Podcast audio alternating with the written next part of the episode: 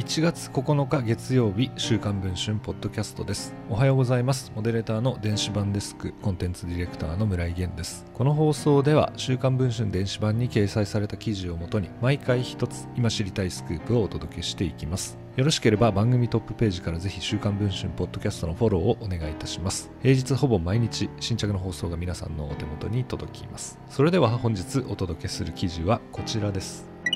訪問介護や訪問看護障害者の就労支援など介護や福祉事業を手掛ける株式会社ベア事業所名は元気100倍ネットとして事業を展開しています。今回元週刊文春の記者で介護業界の取材を続けているノンフィクションライターの神野博則氏が B 社の内情を知る関係者から内部資料や音声の提供を受けて取材した結果大阪市からの給付金を不正に受給している疑いがあることが分かりました。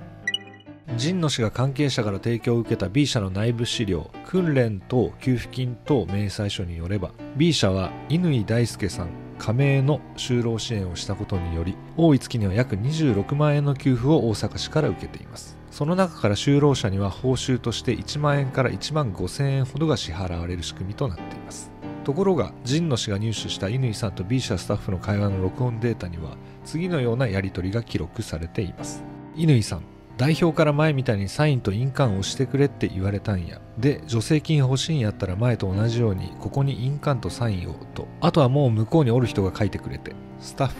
就労に行ってはいないってこと？乾さん、もう代表にも言うてるよ。もう行かへんからねって。これは B 社が乾さんに就労支援をしているように見せかけるために印鑑とサインによって実態を反映していない虚偽の書類を作っていることを示すものです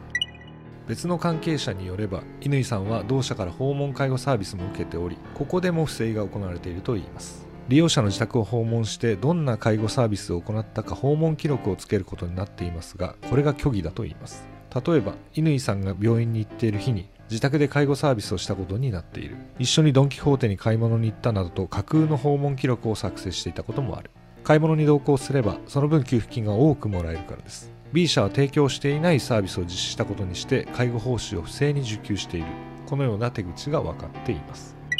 B 社の代表を直撃すると疑惑については誹謗中傷もいいところと述べ乾さんはうちの身内みたいなもんやから反抗押すだけでいいよって言いたいところですけど押してませんなどと否定しました。神野氏はこのように語ります。こうした看護や福祉事業者の不正の噂はしばしば聞かれますが立証責任は行政側にあるため証拠がないと行政処分に至ることはなかなかありません。今回のケースは音声や書類なども証拠もあり今後 B 社がある大阪市がどう動くかが注目されます。